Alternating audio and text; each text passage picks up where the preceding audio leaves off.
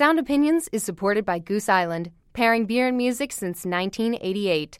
Goose Island Beer Company, Chicago, Illinois. Listen critically, enjoy responsibly. What happened to music that meant something? Like the Who at the Kingdom or Kiss at the Coliseum.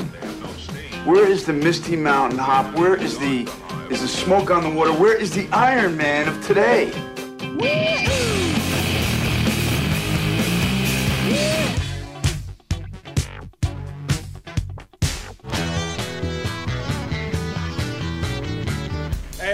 is not a test. This is rock and roll. Welcome to Sound Opinions from Chicago Public Radio and American Public Media. I'm Jim DeRogatis, the pop music critic at the Chicago Sun-Times. And I'm Greg Kot. I write about rock and roll for the Chicago Tribune. Today on the world's only rock and roll talk show, it's all about soul, one of rock's most creative and enduring genres, psychedelic soul. Plus, we'll review new albums by Lou Reed and Jenny Lewis.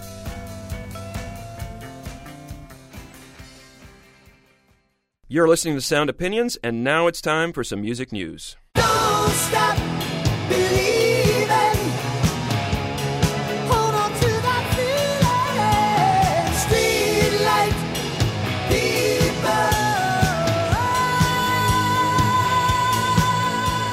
That is Don't Stop Believin' uh, by Journey, one of 24 songs that a Brainerd, Minnesota woman downloaded last year and made available on her computer hard drive. She was indicted for internet music piracy and uh, decided to take the music business to court. Most people who have been subpoenaed in this way have settled out of court ahead of time for fines ranging from three to five thousand dollars. Jammie Thomas said, "Uh, uh-uh, uh, i am not guilty. I'm going to trial." So, a groundbreaking, historic trial. Jammie Thomas ended up losing that trial, found guilty of copyright infringement, and uh, fined two hundred twenty-two thousand dollars. Oh man! So that's ninety-two hundred dollars per song, Jim. Right. Now, the judge in that Minnesota case has said, you know what? I screwed up. I made a couple of mistakes in my instructions to the jury that may have swayed the verdict against Jammie Thomas. He's now saying that A, I should not have told the jury that simply making those songs available on your hard drive constitutes infringement. What the prosecution, the music industry must also prove is that somebody actually downloaded those songs. Mm. Secondly, he said that fine, that $222,000 fine, is completely out of line. There is mm. no way she should have had to pay $9,200 per song.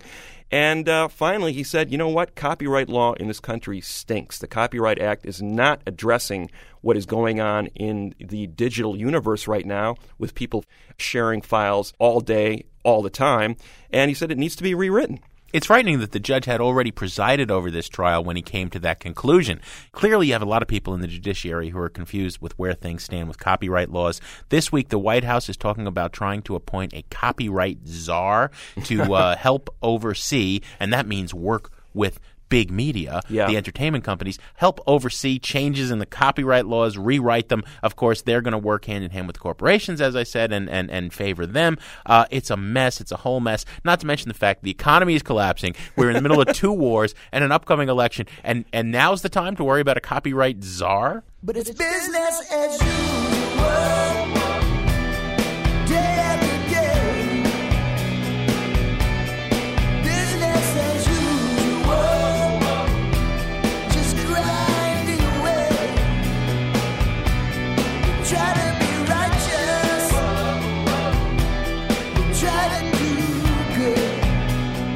Little bit of the Eagles' last album, a Walmart exclusive. The reason we're talking about Walmart is uh, they have announced that they are shutting down their digital rights management DRM server, thereby penalizing people who bought music from them that had this DRM encoding. A couple months ago, they started selling DRM free music from their big online store. But before that, everything came with this hidden code that prohibited you from uh, playing anything you bought on another one of your machines at home. Or if your hard drive crashed, you'd have to go and, and get it from them again with this coding, right?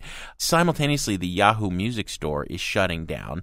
All the music they were selling was with DRM coding. Uh, now there's going to be no Yahoo Music Store to support that. It's a giant slap in the face to people who actually paid money, downloaded this music. The record industry, in its paranoia about not wanting people to copy music, even if they bought it, push for this DRM uh, software, and and it's and now nobody's supporting it anymore. So you're just throwing your money away. Yeah, once again, Jim, it's pretty hard to understand the uh, customer service record of the music industry in the last uh, decade or so. Here's an industry that seems to be going out of its way to tick off its customers and drive them away from actually buying music. You think about an industry that's suing its customers for file sharing, that is introducing this spyware technology on the digital rights management uh, records that they were selling three years ago that were destroying computer hard drives around the world. This is not a very worthy track record for a, an industry that is desperate for people to buy its products. Oh, imagine buying a car, right, that you needed a special kind of tire to drive. The car manufacturer goes out of business and you can never drive your car again because you can't buy the tires.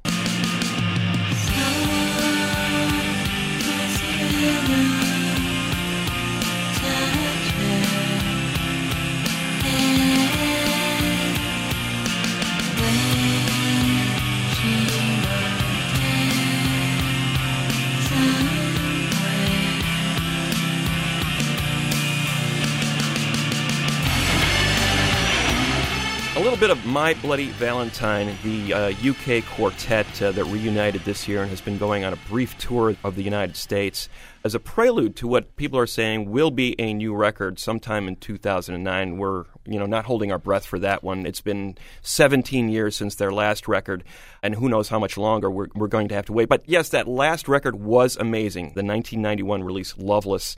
Very few people saw them back in the day. Very few people bought that record back in the day. But its reputation and the band's reputation have only increased in the years since it's gone. Jim, you very eloquently talked about the band when you did a Desert Island Jukebox about My Bloody Valentine a few months ago, and we both agreed uh, in the spring that this was the most highly anticipated tour of the year, certainly one of the most highly anticipated reunions of the year.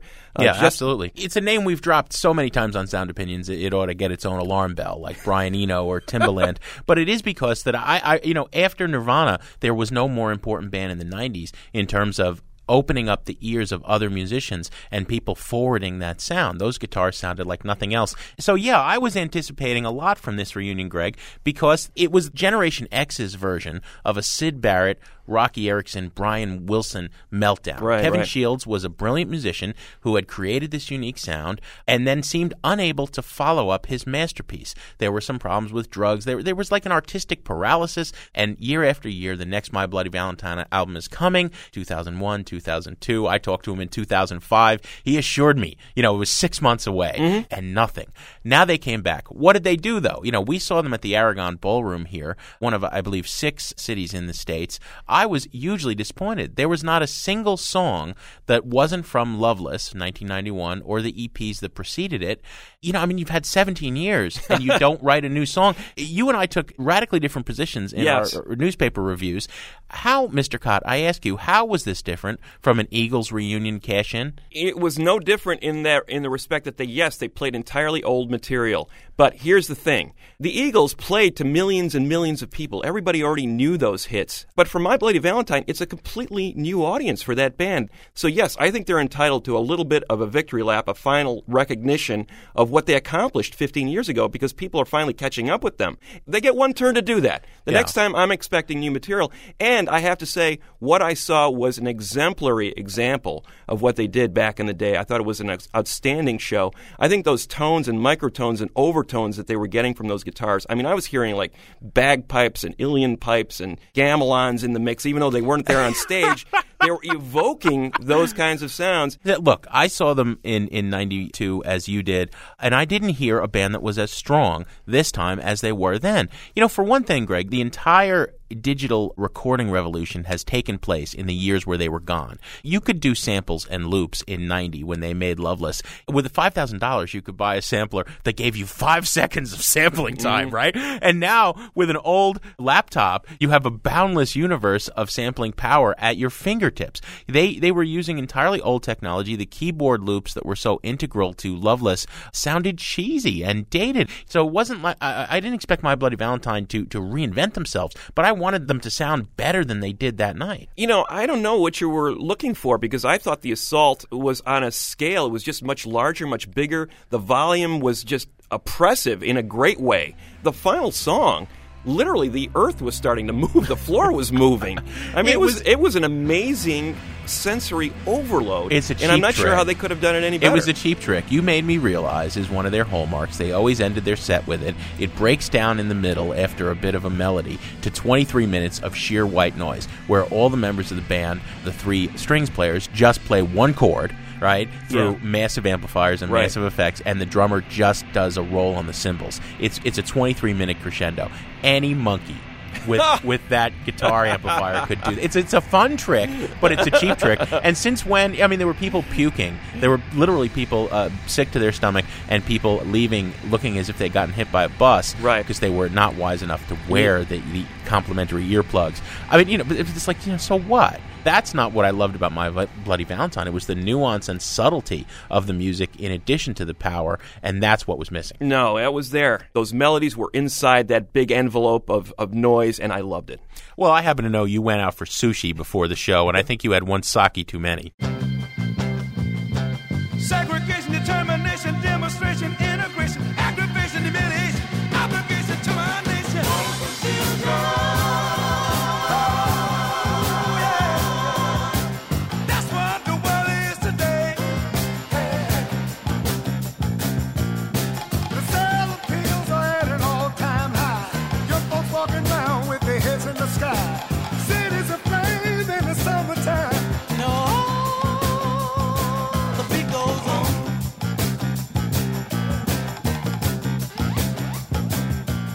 That is The Temptations with Ball of Confusion.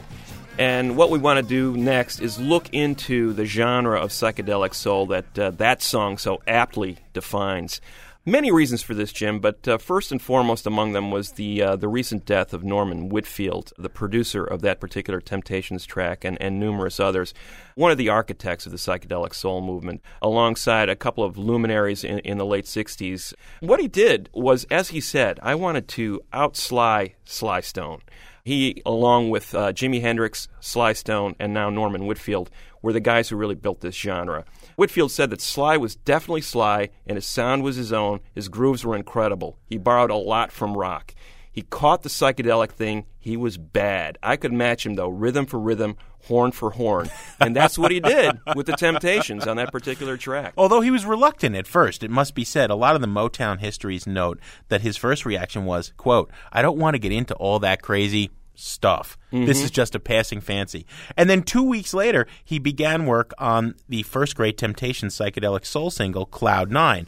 I'm going to leave the discussion of the Temptations for a bit because you mentioned Sly and you mentioned Jimi Hendrix. And actually, you know, I mean, I, in my view, there are three great avatars of psychedelic soul in round one Jimi Hendrix, Sylvester Stewart, and the Temptations. One of my pet peeves as a critic is that Hendrix's entire career has been boiled down to he's the guy who played guitar with his teeth. Yeah. You know, you, you listen to him on classic rock radio and you see the countless clips that you see on VH1 and all these documentaries, History of Rock, and it's all about the showmanship without any discussion ever about the complexity of his music. What he was taking from free jazz, what he was taking from R&B, what came from soul, what came from uh, rock and roll. He had been a journeyman sideman. You know, he'd played with Curtis Knight, he'd played with the Isley Brothers, he'd played with Little Richard. He was steeped in the R&B, blues, and soul traditions. And then in 1965 66, like so many American and British musicians, the sweeping cultural, pharmacological, sociological movement of, of psychedelia swept him up. My first book was a history of psychedelic rock, where I tried to draw the line from the mid 60s, the early 60s, to the present day, and how this was a mindset that's continued as well as a sound. And yes, drugs are part of it, but as many of the hundreds of musicians as I've interviewed when writing about psychedelia who said, I took drugs, and then the next day my whole vision of music changed, there have been just as many who've said, I've never taken the drugs. It was that spirit of imagination that swept through. Hendrix did take drugs. He was hanging out with the Fugs. They were beatnik poets and barbarian musicians. uh, they turned him on to LSD, and his worldview expanded, and we got the Hendrix experience. Again, as I said, so much soul, so much jazz, so much blues in his music, as well as the psychedelic fire, which we all know so well.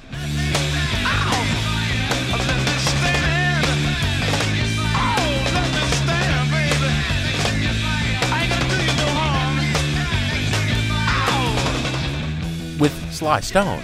The guy was a DJ in San Francisco on the West Coast. He's playing Beatles music. He's playing R&B. He's loving them both. The Beatles turn psychedelic with Revolver and Sgt. Pepper's in 66 and 67 and Sly's right with them and he doesn't see why these two things should not go together. If you listen back now to the early Sly and the Family Stone records, I mean they're essentially Beatles-esque 60s pop mm-hmm, songs right. with two significant differences. Rather than the vocal melodies or, you know, keyboard or guitar being front and center in the mix, he placed the primacy on the snare drum, that backbeat, and the bass. That's what makes the groove the center of the song, even as all this other stuff is happening. You know, simultaneously, Greg, to the changes in drugs that were happening, you had this phenomenal change in the recording studio, the birth of multi track recording. This ability suddenly to just get four opened up the floodgates. And clearly, Sly and the Family Stone on their records took advantage of it. And what's more, they embraced the hippie philosophy. Sly was buying into the utopian vision.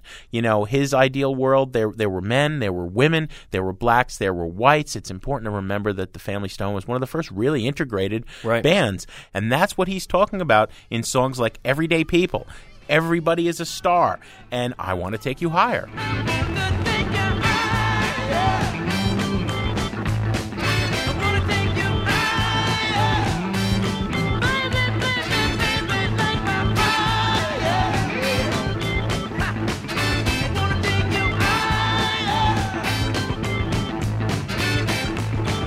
Yes, Jim, there was absolutely this utopian vision in, in psychedelia. But Hendrix and Sly eventually got to the darker side. We saw Hendrix performing that amazing version of the Star Spangled Banner at Woodstock. We saw Sly turn much darker, and there's a riot going on. And we heard Motown turning darker. Suddenly, the producer's role gained a new prominence. And I think Norman Whitfield really epitomized that in this track we're going to play next. It's the title track of one of the psychedelic soul albums that Whitfield produced for the Temptations. It's it's my personal favorite because you know you are talking about an instant party on a six inch slab of plastic. that you know at least if you're playing it on CD. Psychedelic Shack.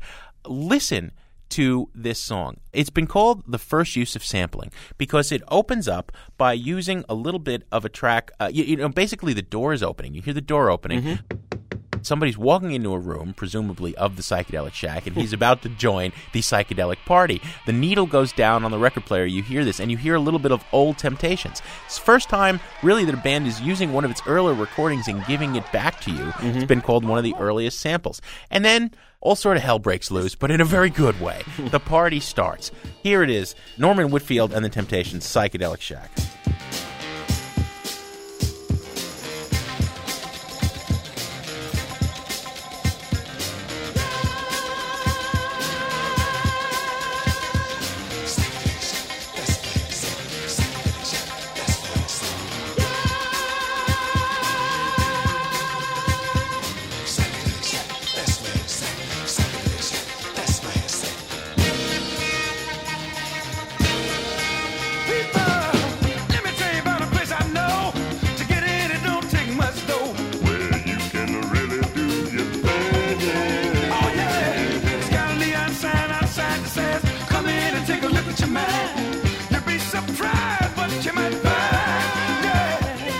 That is Psychedelic Shack, a psychedelic soul classic from the Temptations. We're going to continue our discussion of the genre on Sound Opinions from Chicago Public Radio and American Public Media in a minute. And later on, we're going to review the latest albums from Jenny Lewis and Lou Reed.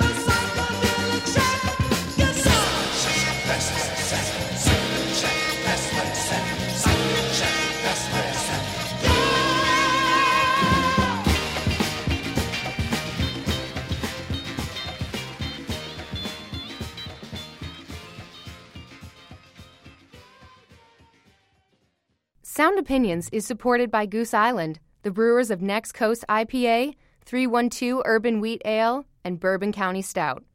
Pairing beer and music since 1988, they believe it's always best to listen critically and enjoy responsibly. Goose Island Beer Company, Chicago, Illinois.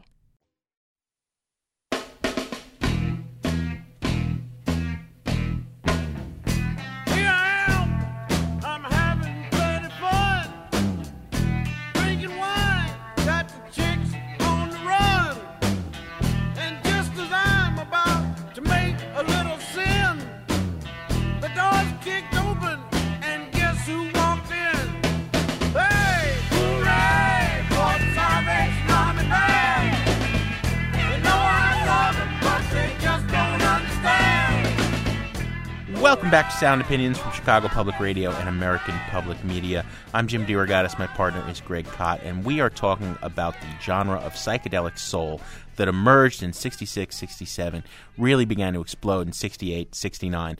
So much so that you began to have parody recordings. Uh, Greg, that was a little bit of Bill Cosby, who in 1968 put out a uh, psychedelic soul parody called Hooray for the Salvation Army Band. now, Norman Whitfield, the great psychedelic soul producer, was not only working with the Temptations, he did recordings with Edwin Starr and The Undisputed Truth, which also I think are great examples of psychedelic soul. You had Minnie Riperton and the Rotary Connection beginning to do stuff along those lines. Curtis Mayfield uh, was working some of it into his stuff. You know, war began to emerge later on. George Clinton and his various projects, which we'll talk about. It was beginning to become a trend, okay? And Hendrix was, of course, a worldwide superstar, and so was Sly. Cosby, among many other people in the music community, they didn't want it wasn't chocolate and peanut butter. They did not want their soul and their r&b mixing with psychedelia. Mm-hmm. So you had people beginning to scoff. And nevertheless it, it continued. I interviewed extensively the great george clinton about the birth of parliament funkadelic. I was really fascinated about how this guy who was working as a barber at the uptown tonsorial parlor in newark new jersey discovered psychedelia. And it was 66 and 67 he would take the path train in to Manhattan and go to a club called the Cheetah. He said, I didn't buy all the psychedelic lights and the weird uh, designs and stuff, but you know, it was the era of free love, Jim, and it was a good time to be hanging out, and all these hippie girls wanted to throw themselves at me. In time, Clinton and some of his friends actually met this uh, professor who had traveled down from Harvard. His name was Tim Leary. All right? And that's when George Clinton turned on. But he was getting in that direction anyway because he was he was loving the psychedelic sounds that he was hearing. They uh, opened early on for the Vanilla Fudge, and they saw these six foot tall Marshall Stacks, George's new band, the Parliaments, and he said, "You know, now wait a minute, what could we do with those?" Exactly, Jim. When you consider the way Clinton's parliament started out, you know, they, they wore the nice suits and they were going to be a kind of a vocal group, just like all those other R&B Temptations groups like the vocal time. group, yeah. Exactly. And and suddenly they're sharing bills, as you said, with people like the MC5. I mean, they, they eventually uh, ended up in Detroit and, and were one of those few bands that could actually share a bill with MC5 and then the next night play a bill with the Temptations. Mm-hmm. And everybody's going, who are these guys? What are they doing here? They did not fit in either scene. They were creating their own thing. And I talked to Clinton early on, too, when he was looking back on, on the formation of, of Parliament and Funkadelic, its side group. We're going to be the blackest, the funkiest, we're going to be dirty. That's what it was all about for George at that time.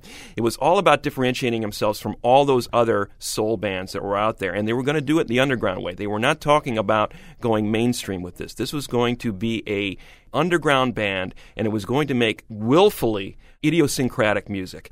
George's big concept was to put black people where they didn't belong. I mean, mm-hmm. where white society didn't see them fitting in.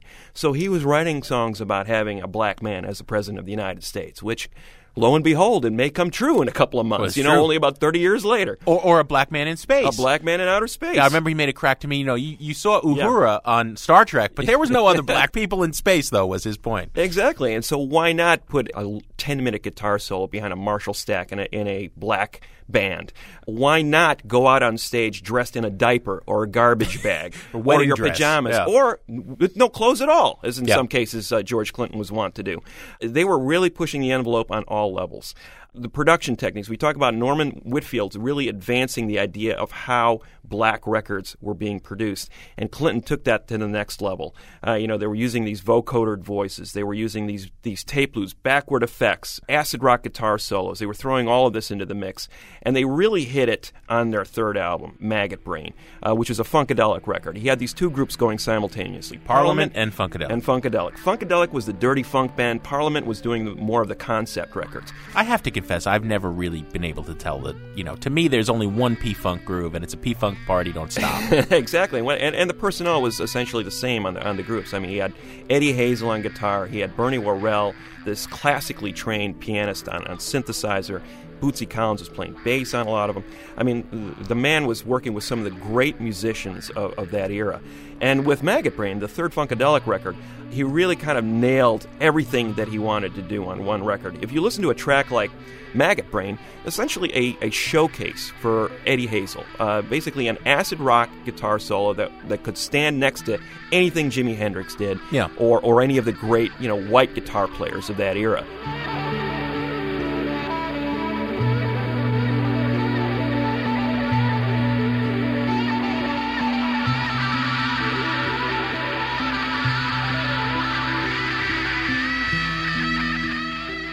And then you finish with a track like uh, Wars of Armageddon, this basically 10 minute track that could have fit on a, a Pink Floyd record like Ummagumma or something like that. Uh, you know, you had uh, the sound of barnyard animals and airplanes and cuckoo clocks uh, and trains playing out over this extended jam.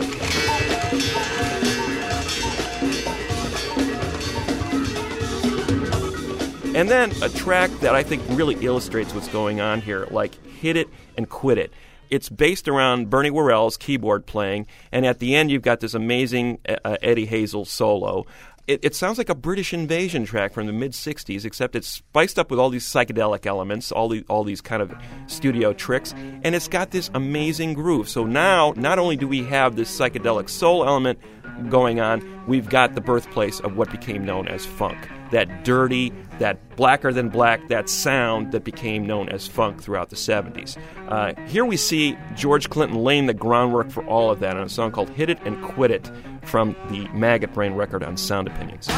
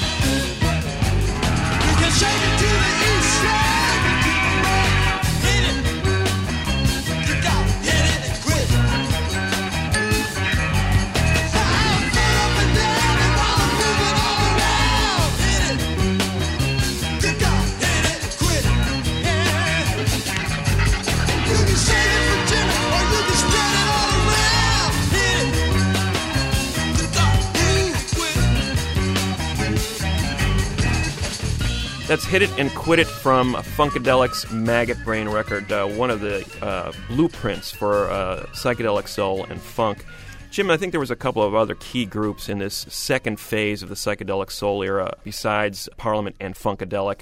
There were the Isley Brothers, who Yeah. had been around already for about 15 years. They had, you know, had a huge uh, frat rock and soul hit in the 50s with Shout and they had, were a fairly traditional R&B group throughout most of the 60s, but they transitioned into this harder-edged era of funk and psychedelic soul when Ernie Isley uh, finally was old enough uh, to join the group as a teenager. And Isley's guitar playing really redefined the group in a lot of ways. They went from a traditional R&B group into this acid-drenched entity. On the Three Plus Three album, you can really hear it. Uh, they were transforming these covers. They were doing, you know, these soft rock songs like Seals and Crofts, "Summer Breeze," and really Yeah. Pouring the acid all over it. Er- Ernie was just going nuts with his guitar. I got, you know, Eddie Hazel, Hendrix, and Ernie Isley belongs in that pantheon. Absolutely, and I think the the defining moment for me with the Isley Brothers was that guitar solo on "Who's That That Lady. Hmm. That guitar solo sounds like nothing else. A lot of people thought it was Hendrix playing that solo, when in fact it was Ernie Isley, a, a young buck who came up underneath the influence of people like Hendrix, but was creating his own sound. I mean, this it sounds like liquid gold on this song. I mm-hmm. don't think there was a guitar tone quite like it anywhere else. And he clearly was taking this music from that sort of safer R&B terrain into something more cosmic when he when he did this solo.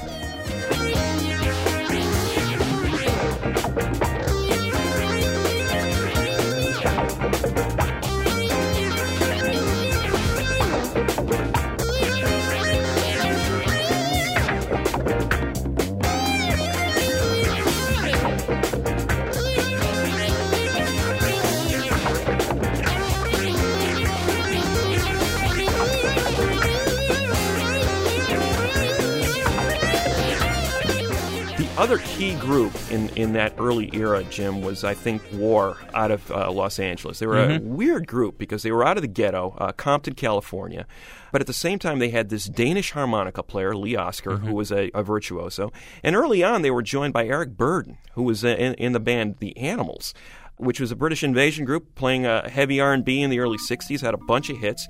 Burdon got uh, went to Monterey, got influenced by the whole psychedelic thing, and, and sort of transformed himself into the psychedelic troubadour, and, and hooked up with, with the band War.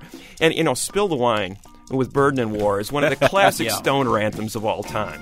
A- And I think it sort of set the group off in this direction because Burdon later on left the group. They sort of peaked out with him as part of the group. They stopped having hits. They redefined themselves yet again and scored a bunch of hits. Uh, songs like Cisco Kid and Why Can't We Be Friends and the menacing Low Rider. Yeah. Uh, those are all songs that were clearly influenced by the whole idea that everybody was smoking pot, everybody was dropping acid, and th- these were like soundtracks to cruising the LA streets and, and highways and, and the back alleys of uh, East Los Angeles and Compton and Central LA. And, and later on became sample material for numerous hardcore gangster groups out of that same area 20 years later. Well, you know, Greg, we did another genre dissection show a couple of weeks back on heavy metal, and we were talking about how heavy metal really grew from psychedelia. If people like Bill Cosby dismissed black musicians adopting psychedelia as, as not being true to their roots because they were ignoring the social problems around them, it wasn't entirely true. You know, there was bad trip psychedelia as well.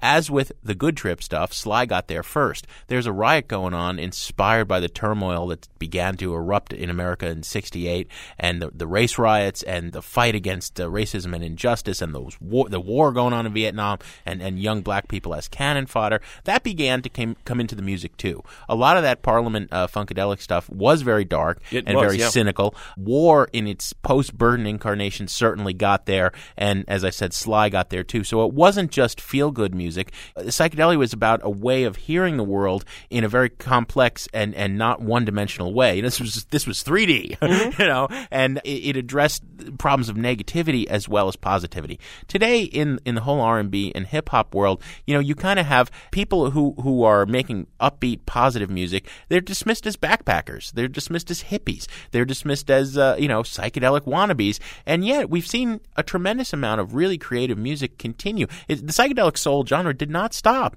in 71, 72. Yeah. uh, you know, its echoes loom large. Absolutely.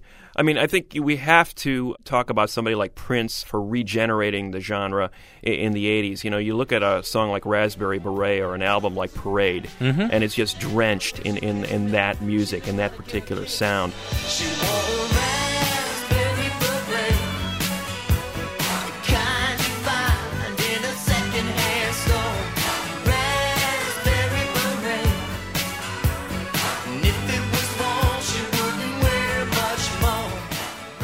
And and you know we mentioned the you know the hip hop or sampling uh, groups like War and of course the Temptations. Hip hop itself became a, a repository for the psychedelic soul impulse. You know you think about a, a record like De La Soul's Three Feet High and Rising. Yeah. I mean that record was clearly influenced by something other than just water. uh, you know, I mean Digital Underground out of Oakland was clear disciples of, of funkadelic with a song like the Humpty Dance. Uh, you can draw a clear parallel back to that the collaboration between Dan the Automator and the rapper Kool Keith in the Dr. Octagon project in, in the mid 90s. Really a surreal uh, piece of work. A song like Blue Flowers, to my mind, epitomized how psychedelic soul had moved into the hip hop era. Dr. Octagon, paramedic fetus of the East with precinct from the church of the operating room with the strikes of force, scalpel since the Holocaust. I do indeed in greed explore, meet the patients, back to rooms with the nurse with the voodoo curse.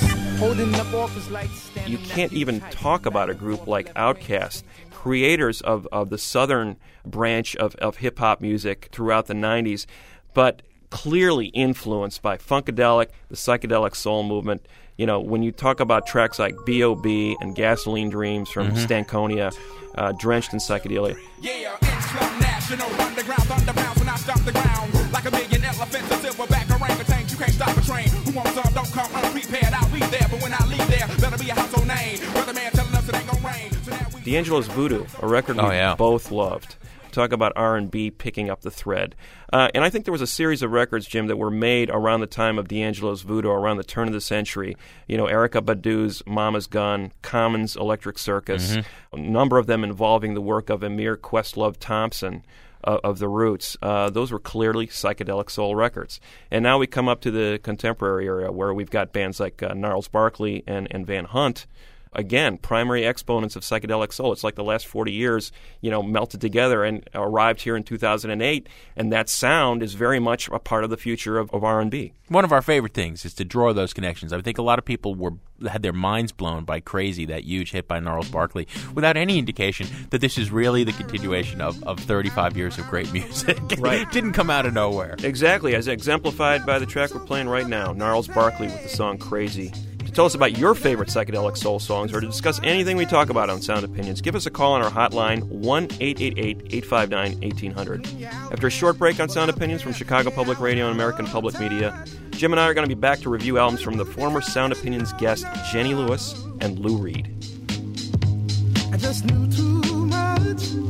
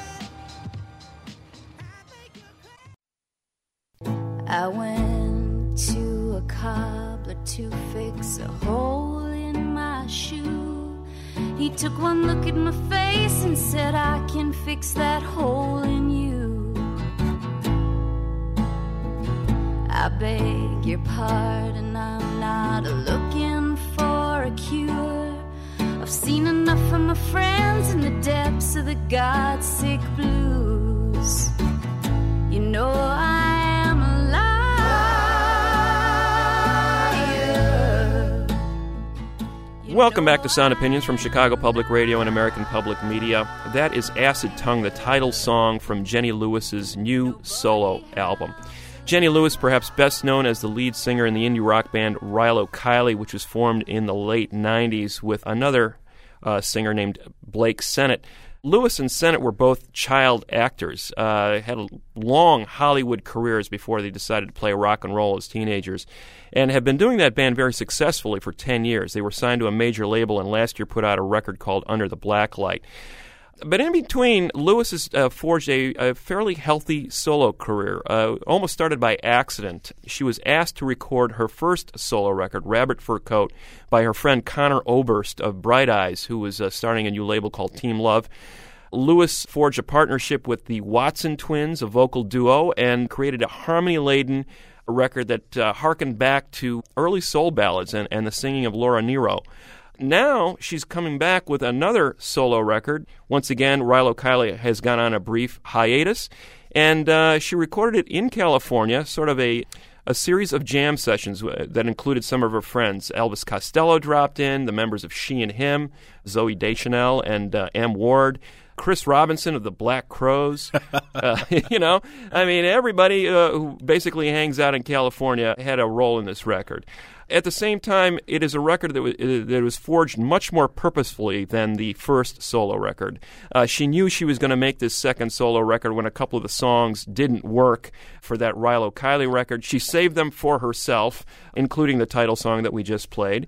And here's another one from the record. It's called Jack Killed Mom from the second solo record by Jenny Lewis, Acid Tongue, on Sound Opinions.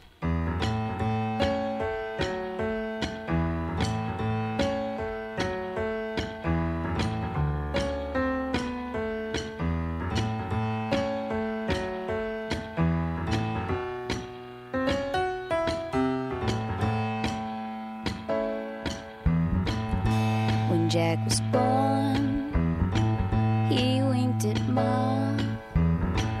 Her pretty face was the first he saw. Was Jack wrong? Cause he loved Mom. Things weren't bad, for they got worse. Mom would pinch Jack until it hurt. Mama thought a boy was cursed. You leave, leave, leave, leave, leave that boy to me. Oh, Jack, I love him. Will you leave that boy to me? You leave. That is Jack Killed Mom from the new Jenny Lewis album, Acid Tongue, on Sound Opinions. Greg, I think it is uh, pretty much an imagination of a collaboration between Randy Newman and the White Stripes in terms of that incredibly wry, wickedly satirical murder ballad as delivered, uh, you know, that Jack White loves to, to specialize in. It, it's one of numerous directions on this album. She is still a fan, Jenny Lewis, of that Laurel Canyon singer songwriter sound of the 70s. A lot of echo of Linda Ronstadt on Pretty Bird and that incredible, haunting opening track, Black Sand. Who's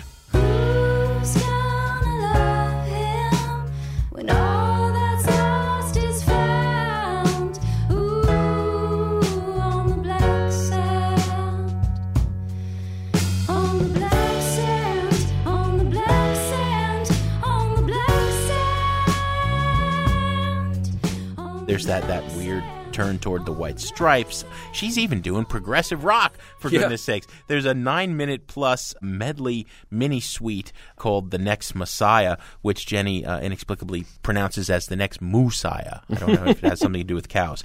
I love this record. I love it to pieces. I, it was hard for me to understand why. Under the Black Light, the Rilo Kiley album, their first major label disc, was such a pathetically soggy bid at shameless commercial pandering. Now I can conveniently blame the incredible misstep of that album after the joy of Rabbit Fur Coat on Blake Sennett, because uh, Rabbit Fur Coat was a great record. She's back with another great record. It's even more self assured vocally. I miss the Watson twins, but there's lots of other stuff here that that's great. Even when we have uh, string sections happening, because it was recorded quick and dirty in three weeks to analog, they sound very natural. It's all you know, very immediate. I don't need the hip hop like roster of of guests. You know, she and him is cool. I don't need Elvis Costello. I sure don't need Chris Robinson. Nevertheless, as far as I'm concerned, on the buy it, burn it, trash it scale, this is a very enthusiastic buy it. Yeah, Jim, I think you nailed it with the emphasis on the vocals. I think one of the things that was so great about Rabbit Fur Coat were those three part harmonies between Lewis and the Watson twins. They're not present here, but again, this is a very uh, vocal intensive record, and Lewis sings her heart out on a lot of these songs. She's taking a lot of chances. Uh, you referenced, you know, Linda Ronstadt, that Laurel Canyon singer songwriter sound. I think again, I think those soul records that she was listening to, the LaBelle records and the Laura Nyro records from the early '70s, influenced this just as much. Uh, she's pushing her voice into a higher range here, really taking some chances. Initially, when I put uh, this record on and heard Black Sand for the first time, I was, I was thinking it was, it was the wrong record. It didn't sound like Jenny Lewis, and I think that was what was exciting about it in a lot of ways. You mentioned the next Messiah, again, a track like I've never heard before Yeah. from from Jenny Lewis. Totally unexpected. This three part song, an eight minute suite. Uh, sounds very live in the studio, which is exactly the way it was recorded. Taking a lot of chances here. You mentioned the artificiality of that last Rilo Kiley record. I'm not so quick to put the blame on Blake Sennett. I think Lewis did that intentionally. I think it was a failure. I think it was also the pressures of being on a major label for the first time. But this you know, record's trying on to create a pop record. Yeah, this record's on a major label as well. But clearly, she made this record with a lot different intent than she did that last Rilo Kiley record. And I agree with you. She's doing her best work as a solo artist. Rilo Kiley, I can take or leave. Rabbit Fur Coat, genius record. Now we have another one, Acid Tongue, which I think is very close, if not just as good, to Rabbit Fur Coat. So yes, an enthusiastic buy it for me as well. How do you think it feels when you're speeding and lonely? How do you think it feels when all you can say is if only, if only I had a little, only I had some change. If only, if only, if only. How do you think it feels? That's How Do You Think It Feels from the new recording of Lou Reed's classic album Berlin, a live record, which we don't often do here on Sound Opinions. Berlin live at St. Anne's Warehouse. There's a good reason why we're doing it, and I'll, I'll get into that in a minute. Let me talk about the original Berlin first, uh, released in 1973. Discounting the pure perversity the spit in your face, slap in your face perversity of Metal Machine music. Uh, Greg, I think that the most difficult album in Lou Reed's long and often difficult career was Berlin. Yeah. A dense, dense concept album about a couple living in Berlin, codependent, dysfunctional, physically abusive toward each other, addicted to sex, and addicted to speed. On the road to destruction. Nice, cheery topic. uh, it arrived right after Transformer, which remains to this day the best charting, best selling, poppiest album of Lou Reed's career. It was the album that gave us Walk on the Wild Side. Mm-hmm. How does he follow it up? He recruits Bob Ezrin, who at that point is best known for his productions for Alice Cooper and the Alice Cooper band records, those big bombastic heavy metal records that made Alice Cooper's name. He steals Cooper's band to some degree, Steve Hunter, the guitarist, among them, and he makes this progressive rock concept album that includes some of the most haunting songs of all time. I believe on one or two of our Halloween shows, we've played songs from Berlin where you have this baby bawling its soul out, and, and it's a song about this mother being such a horrible person that the authorities are stealing her kids or taking the kids to child well. Oh, it's horrible. Yeah. Uh, we saw Lou Reed speak as the keynote speaker at South by Southwest in March in Austin, and he was talking about the themes, which he summed up as jealousy, peaks of jealousy, and how that attachment to another person turns into physical abuse. Uh, okay, maybe for some people, Lou, not for not for most of us. Uh, he also went on to say that it was the most panned and reviled album of his time, nearly cost him his career. Now that's a bit of revisionist history because two great critics, among others, Nick Kent and the late great Lester Bangs, championed it. Lester called it the bastard progeny of a drunken, flaccid tumble between Tennessee Williams and Hubert Selby Jr. of Last Exit to Brooklyn. He meant that as a compliment. You know, there can be uh, great depressing art and it can have moments of beauty. All right, Lou Reed, three and a half decades later, decides to reclaim Berlin. He makes a concert film directed by Julian Schnabel, the great artist who's turned into a filmmaker, and he makes a live recording. Berlin, live at St. Anne's Warehouse. 35 piece ensemble, including strings and the Brooklyn Youth Choir. It's directed by Steve Hunter, that Alice Cooper guitarist who went on to play with Reed, made Metal Machine music with him. Members of Reed's original band, uh, or current band, Fernando Saunders. And Ezrin and Hal Willner are back to produce. What do we get? This is a really interesting concept for Lou Reed to, to reclaim this and try to make it current today. Let's play a track from it and we'll give our opinions on how he fared. This is uh, one of the big songs that wrapped up the album at the end. It's called Sad Song from Lou Reed's new Berlin, live at St. Anne's Warehouse on Sound Opinions. Staring at my picture book. She looks like Mary, Queen of Scots. She seemed very regal to me. Just goes to show how wrong you can be.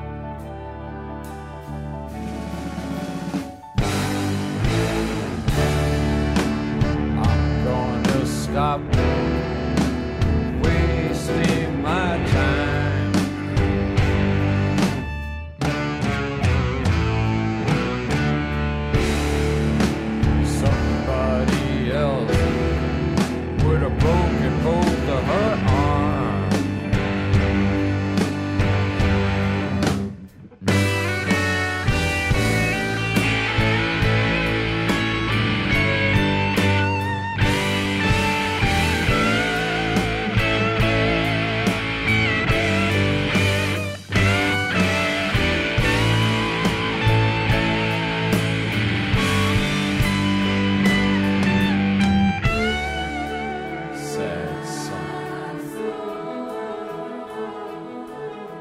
That is a sad song from uh, Lou Reed's new album, Berlin, live at St. Anne's Warehouse, finally bringing that 1973 album back into uh, the public sphere. Reed was reluctant to even perform much of this record in concert uh, because it was so reviled at its time. It took him 25 years just to get it out on CD. Yeah. So uh, the, the record uh, certainly is overdue for another look. And, and this is a great way of doing it. He's assembled, as you said, a great cast of, of backing musicians. Bob Ezrin, the producer, is up there directing the orchestra. You've got this choir. Uh, you've got this great band. And then you've got Lou Reed at the center of it all. Bringing back this very, as you so eloquently put it, Jim, a harrowing piece of work. Uh, very difficult record to listen to on a lot of levels. And at the same time, uh, a beautiful record. And at the same time, a heartbreaking one. And I think, you know, this whole theme of jealousy uh, taken to its extreme. I initially thought this is redundant. I mean, the the first album is great. People should go back and get that. They really don't need the soundtrack. I think the real entry point here is that concert film, which is really well done. It's fascinating to watch. But the performances here, I think, have a new nuance and empathy that maybe even the initial record didn't have. And I was particularly struck by the way Lou Reed performs the song Carolyn Says Part 2 one of the most intense emotional performances of his career. Really moving stuff. The empathy he has for this woman and what she's going through really comes across in that performance. And I was said, you know, here it is. He's looking back on this work more than 30 years later, and he's bringing a new set of eyes and ears to it. It's almost like a new work in, Yeah. in his hands now. And to my mind, he has in fact created this masterpiece and recreated it and, and, and made it feel like a masterpiece, like a, Yeah. a lost masterpiece, some, a recording that never got its due, I- I and now a new appreciation for it. I think you're better off buying Lou Reed uh, Berlin live at St. Anne's Warehouse than Berlin because Ezrin, who went on to record Destroyer for Kiss and The Wall for Pink Floyd, he mm-hmm. was the master of 70s bombast. I do not think the original Berlin was a very good sounding record. Ezrin said he, he was tempted to commit suicide himself with the tortured recording of that album. He hated it. Reed hated it. Most critics, Lester Bangs and Nick Kent aside, hated it. Everybody hated it. In part because it was a botched attempt. The emotion was was severe, but I think that the sound sank it. Now you have it done, even though Ezrin's still involved. This is really Hal Willner. Hal Willner's the master of recording live instruments played live by great musicians, and he doesn't mess with it. I, I think that, that this sounds better in many ways than Berlin, which sounds horribly dated. It was dated the day it came out. Yeah, I think you're right about the orchestrations on the original Berlin. Uh, they sounded almost pasted on, and, and they were kind of jarring. But now it's much more integrated. So I think we've got a double buy. A double on the new buy. Berlin. Good to have Lou Reed back. What do we have on the show next week? Jim, next week we have a fascinating interview with uh, Oliver Sacks, uh, the famed author and physician who wrote a fascinating book called Musicophilia and, and the effect that music has on everyday lives and the afflictions that it can sometimes cause. We have some thank yous to say, Greg. As always, Sound Opinions was produced by our ace team of Todd Bachman, Jason Saldanha, and Robin Linn. And our fearless leader, our executive producer, a man we like to consider soul brother number one, dealing with the ball of confusion that is Sound Opinions, Torey Southside Malatia.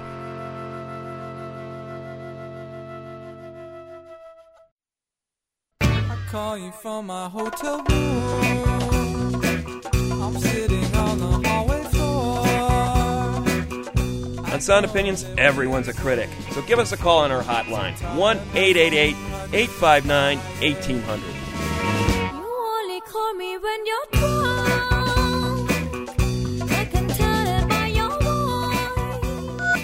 New messages. Hey, this is Victor Litvinenko from Raleigh, North Carolina, and I just got done listening to your interview with Joan as policewoman, and I had this vision of soldiers going into battle with violins. If you were talking about, she chose it because it looked like a machine gun, and I thought that vision was pretty hilarious, and also it kind of worked. I grew up in times where they offered musical instruments in the third grade in public school, you know, and they came and did an assembly of violin, viola, cello, and bass. And thankfully, I picked the violin, probably because it looked the most like a machine gun. Anyways, thanks a lot. Your show is awesome. I love it. Thanks again.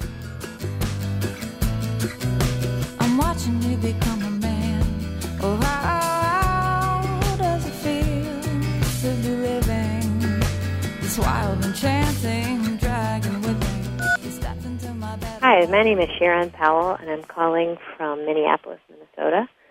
Um, last night I was listening to your show, and you reviewed the new Metallica album. And it, uh, just listening to some of that Metallica from the 80s brought back this very vivid image for me of being a junior in college and uh, working one summer in inner city Houston doing direct service kind of work. And I met someone, a kid from the neighborhood there, and we became friends. And we traded music tapes. And I gave him the Dead Milkman, and uh, he gave me Metallica.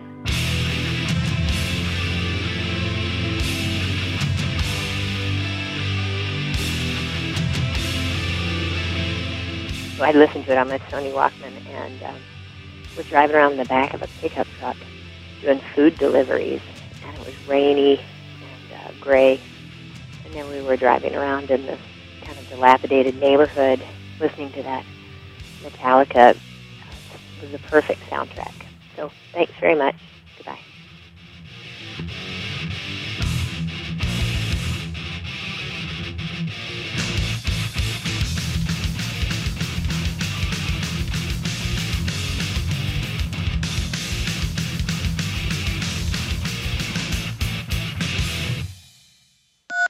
Hello, my name is David Kennedy, and I'm from Austin, Texas. Some say it's the music capital of the world. Though I live here, I can't 100% say that that is true. Some of my favorite bands never seem to come here. But I do look forward to listening to your show. I think it's wonderful. I don't think a person has to agree with the things you have to say or even agree with your tastes in music, but I think it's worth it because it gives us a, a, a palette of things to choose from. But I'm calling today, which is something I don't normally do, because of something that I heard on your answering machine beeps, which is the opinions of your listeners. And someone had called saying that one of the bands that you uh, gave an outstanding review to was a rip-off band of The Doors. Uh, regarding your commentary on the Walkman, I think you left out the key thing, which is they basically sound like a Doors ripoff. Me and myself personally um, don't understand why anybody would say that about something like The Doors. I would think that when a band as incredible as The Doors separates, breaks up, or if members die, the true thing, that uh, you'd be happy that there was someone trying to imitate them. That includes the Beatles or any other great band from the past. I myself look quite forward to people trying to imitate and copy Glenn Danzig, whether it be with his work in the Misfits, Samhain, or what he has done in the last 10, 20 years. So a rip-off band, honestly, would be a band that sucks, that is imitating a band that exists today. And we can definitely say without a doubt that your wonderful show is not a rip-off of anything. Thanks, guys. Keep it up. Proud of you. And I can't wait to listen to the next show.